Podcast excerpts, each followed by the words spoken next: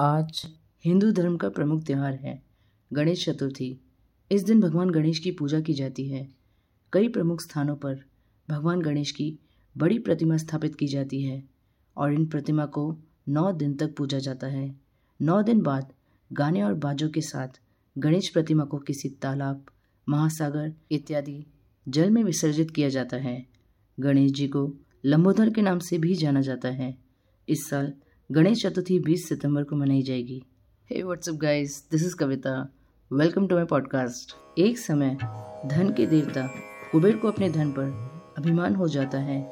वो सोचते हैं, मैं तो दुनिया में सबसे अधिक धनवान हूँ। क्यों ना मैं सभी देवता को एक एक कर भोजन पर आमंत्रित करूँ? फिर सभी को अपने धन वैभव का प्रदर्शन कर दिखलाऊँगा। ऐसा सोचकर कुबेर सर्वप्रथम देवों के देव महादेव के पास जाते हैं। और बोलते हैं, हे भोलेनाथ, मैं सभी देवताओं को भोजन पर आमंत्रित करना चाहता हूँ, परंतु सर्वप्रथम मैं चाहता हूँ कि आप मेरे महल में आकर भोजन ग्रहण करें। भोलेनाथ कुबेर की ये मंशा समझ गए और बोले, क्षमा करेगा कुबेर महाराज, लेकिन मैं आपका ये निमंत्रण स्वीकार नहीं कर पाऊँगा।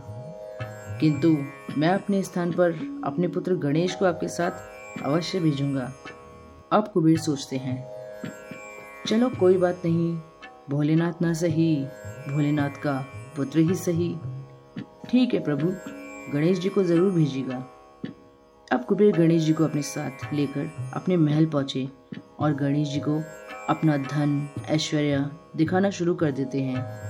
आइए गणेश महाराज, आज मैं आपको सोने की थाली में भोजन कराऊँगा।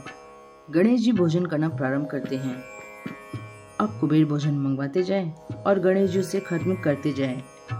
खीर पूरी कुबेर देव जल्दी लाओ, बहुत भूख लगी है। कुबेर धीमी आवाज़ में, अभी लाए प्रभु। थोड़ी देर बाद गणेश जी का फिर कहना, और खीर पूरी कुबेर देव, ये तो खत्म हो गई। देखते ही देखते गणेश जी सारा भोजन खा जाते हैं और कुबेर देव से कहते हैं, क्या हुआ कुबेर देव? मेरी खीर पूरी का जल्दी मंगवाओ। कुबेर निराश होकर कहते हैं, क्या मंगवाओ भगवान? सारा खाना तो खत्म हो चुका है। अच्छा सारा खाना खत्म हो चुका है? तो ऐसा करिए, घर में जो भी है, फल, सब्ज़ी इत्यादि, जो भी है ना, सब मंगवाइए। मैं अभी भी बहुत भूखा हूँ। गणेश जी को देखकर कुबेर समझ गए कि गणेश जी उनके अभिमान को चूर करने के लिए ऐसा कर रहे हैं। कुबेर हाथ जोड़कर गणेश जी के सामने खड़े हो जाते हैं और कहते हैं, हे hey प्रभु, मैं समझ गया हूँ कि आपकी भूख क्यों शांत नहीं हो रही। मुझे क्षमा करे प्रभु, क्षमा करे, मैं कभी भी अभिमान नहीं करूँगा गणेश जी वहाँ से कैलाश पर्वत के लिए अपनी सवारी नन्हे से मूषक पर बैठकर चलते हैं। बहुत खाना खाने की वजह से गणेश जी का भार मूषक से संभाला नहीं जाता। संतुलन बिगड़ने से गणेश जी मूषक से गिर जाते हैं। अरे अरे, मूषक राजा, यह क्या किया तुमने? देखो, मेरे सारे कपड़े गंदे कर दिए। तभी अचानक गणेश जी को किसी के हंसने की आवाज़ आती है।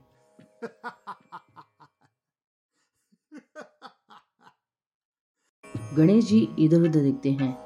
उन्हें कोई नहीं दिखता। फिर उनकी नज़र आसमान में चमकते चंद्रमा पर पड़ती है। चंद्रमा उन्हें देखकर हंस रहे थे। चंद्रमा को हंसता देख गणेश जी क्रोधित हो जाते हैं और कहते हैं, तुम्हें अपनी सुंदरता पर बहुत घमंड है ना, चंद्रदेव? मैं तुम्हें श्राप देता हूँ। आज से तुम्हारी चमक कम हो जाएगी। अब चंद्रमा को अपनी भूल का एहसास हो जाता है। वो गणेश जी से माफ़ी मांगते हैं, मुझे क्षमा करिएगा प्रभु, मुझसे भूल हो गई। कृपया करके आप अपना श्राप वापस ले लीजिए। गणेश जी कहते हैं, चंद्रदेव, मैंने जो आपको श्राप दिया है वह पूर्ण रूप से समाप्त नहीं होगा। परंतु चंद्रदेव, माह में एक ही दिन आप पर इस श्राप का पूर्ण असर होगा। तब से अमावस के दिन चंद्रमा दिखाई नहीं देता। साथ ही गणेश जी ने यह वरदान भी दिया, मेरी हर चतुर्थी पर मेरे साथ आपकी भी पूजा होगी और आपको अर्घ देने पर व्रत खोला जाएगा। परंतु आपने मेरा अपमान किया। इस अपमान के कारण आज के दिन आपको देखने वाला कलंक का भागी बनेगा। बस तभी से गणेश चतुर्थी के दिन चंद्र के दर्शन करने वाले को दोष लगता है। हमारे जीवन के हर शुभ अवसर का आरंभ भगवान गणेश की पूजा से हो। गणपति बापा मोरिया, इस साल का त्यौहार आपके लिए ढेर सारी किस्मत, भाग्य और धन लेकर आए। भगवान श्री गणेश की कृपा बनी रहे। आप सब पर हर दम, हर कार्य में सफलता मिले। जीवन में ना आए कोई गम। गणेश चतुर्थी की शुभकामनाएँ।